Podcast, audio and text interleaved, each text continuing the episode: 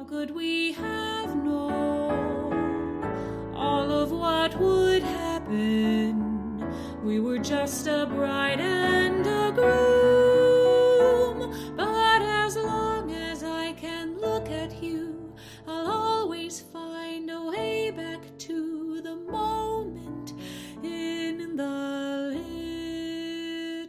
That's Mary Beth Alexander, accompanied by me, Daryl Frost, performing one of our favorite pieces called The Little Room, written by Peter Lurye and Lisa Grunwald. The entire song can be heard on the previous episode of this podcast and also at our website, mbxd.live. Mary Beth and I had the privilege of premiering this piece during one of our concerts in 2020, and we were so thrilled when Lisa and Peter agreed to sit down with us and give us a bit of history on how this song came to be. In the little we had just a moment, but it was our moment in the little room. So you can't discuss the song without discussing the origins of the first version. Many years ago, I accosted Lisa at a bar mitzvah saying, "We got to write a musical. You got to get me out of, you know, I have to have to branch out into this." She came up with the idea of Harvey. Harvey is a, was a Pulitzer Prize winning play about a lovely man named Elwood Dowd who has an imaginary friend who is a six foot tall rabbit named Harvey. We envisioned a song in which Elwood talks about his relationship with Harvey. So the very first version I sent you was entirely me. With a friend like you, anywhere's the right place. Everywhere's the right place. With a friend like you, with a friend like you, every time's the right time. And I'll always make time for a friend like you. So if I'm acting giddy and you see that I'm high stepping, it's thanks to you, my tall and. Eventually, we found out that we came close to getting the rights to the play, but we didn't. And so the Harvey thing went away, and then various things in life uh, in- intervened. And then we decided we'd start trying to do a revue. As we started to sketch out some of the songs that might be in a musical revue called Whatever Makes You Happy, I said I really wanted to do one song that was just a pure love song. And specifically, I wanted to write about this moment in my life, right after my husband and I got married, when we found ourselves in this little room off the ceremony place at a moment out of time. So I told Peter about this, and Peter heroically wrote a song about that moment and listened to it again yesterday for the first time in a really long time and realized what a wonderful song it is. Um, but it really wasn't the song that I had in mind. Forevermore are waiting.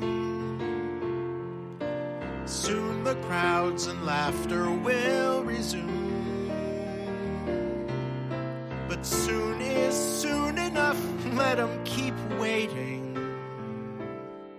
While we take a moment in a little room. We kiss and Peter, that I kiss think it's safe to say, is somewhat less sentimental than I am, maybe slightly less romantic. So I wanted to write this full out marriage song about what it's like 30 years in uh, to look back on three decades of a marriage and where it started. And my very real belief that in that one particular moment, out of time, uh, existed all the years before, before we had met, all the years to come, and, and everything in between.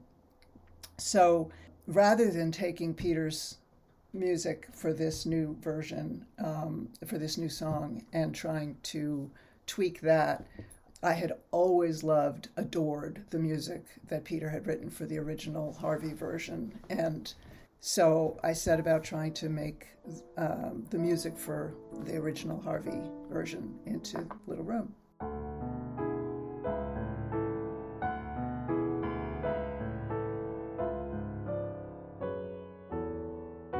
Uh, then ensued a great deal of back and forthing uh, with Peter, in which he wisely and firmly dissuaded me from some of my most sentimental lines and moments.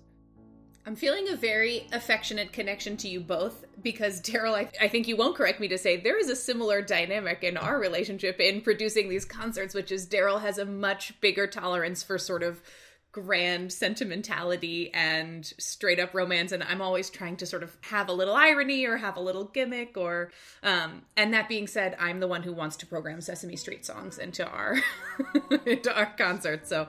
Could we have known all of what would happen? We were just a bride and a groom but as long as I can look at you. The other thing we should say is that for most of its life, this song was a duet. And in fact, Mary, Mary Beth knows this because she recorded the duet version. And there was something about the duet version that never quite sat with me. What I really wanted to avoid with this song was the kind of modern love column that always makes my skin crawl, which is like, you know, these people, we went through some stuff, but really we had this fairy tale happy ending, and aren't we great for having come through it all? Um, and along the way, Lisa brought up at times making this a solo song for for the the the, the female half of the couple.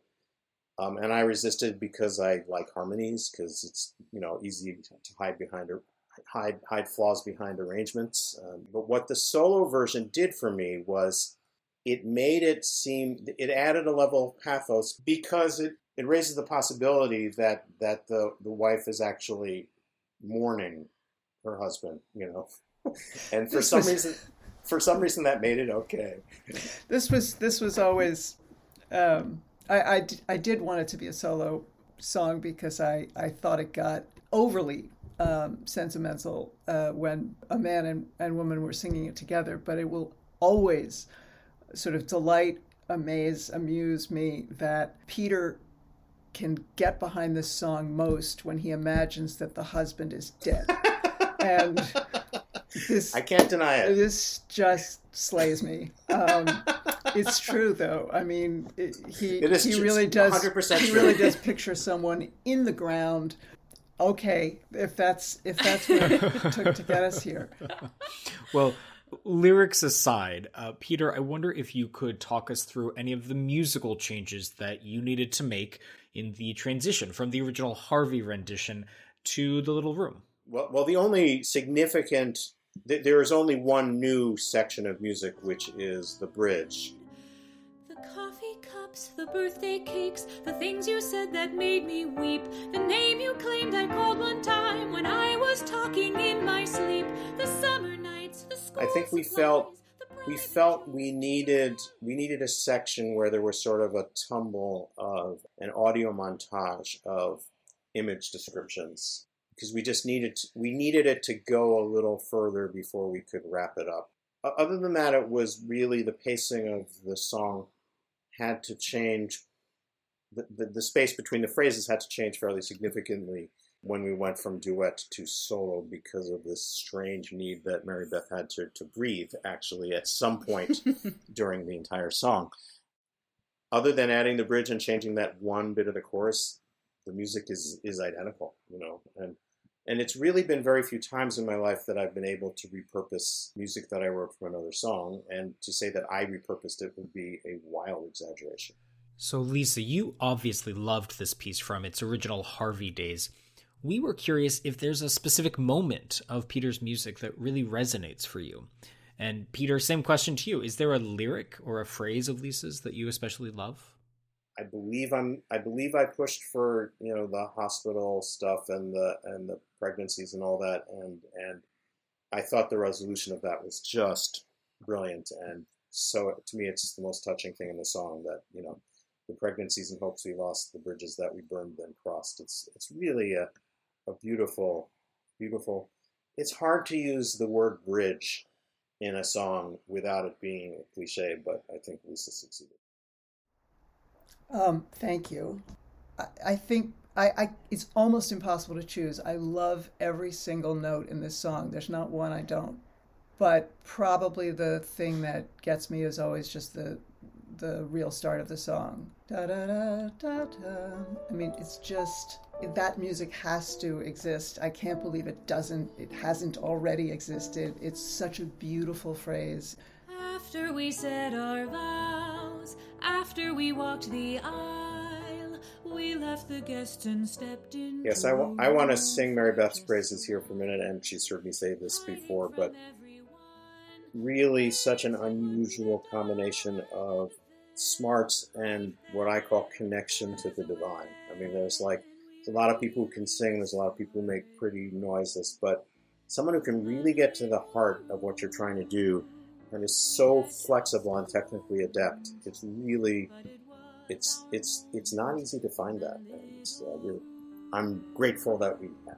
Well, it's it's material worthy of that, and I just Daryl can attest that as we're sort of picking repertoire that we want to sing and perform, frequently we will be halfway through a song and I'll just be like, nope, stop. There's I don't there's nothing here or there's not enough here or something like that. But it is it is such a pleasure and a, and a joy, and it would be impossible to sing this song without deep connection and, and affect. In the little room, there was our whole future. First apartment, so much in store. Nothing on the walls, but still our name on the door. Thank you so much to Lisa Grunwald and to Peter Lurye for spending a few minutes with us and chatting about their remarkable piece, The Little Room. You can learn more about Peter by just searching for him online. His last name is spelled L U R Y E, and you can learn more about Lisa by visiting lisagrunwald.com. To listen to other recordings that Mary Beth and I have made, and to learn about our past and upcoming shows, visit mbxd.live. While there, you can also sign up for our mailing list or suggest a song you'd like to hear us perform in a future concert. See you next time.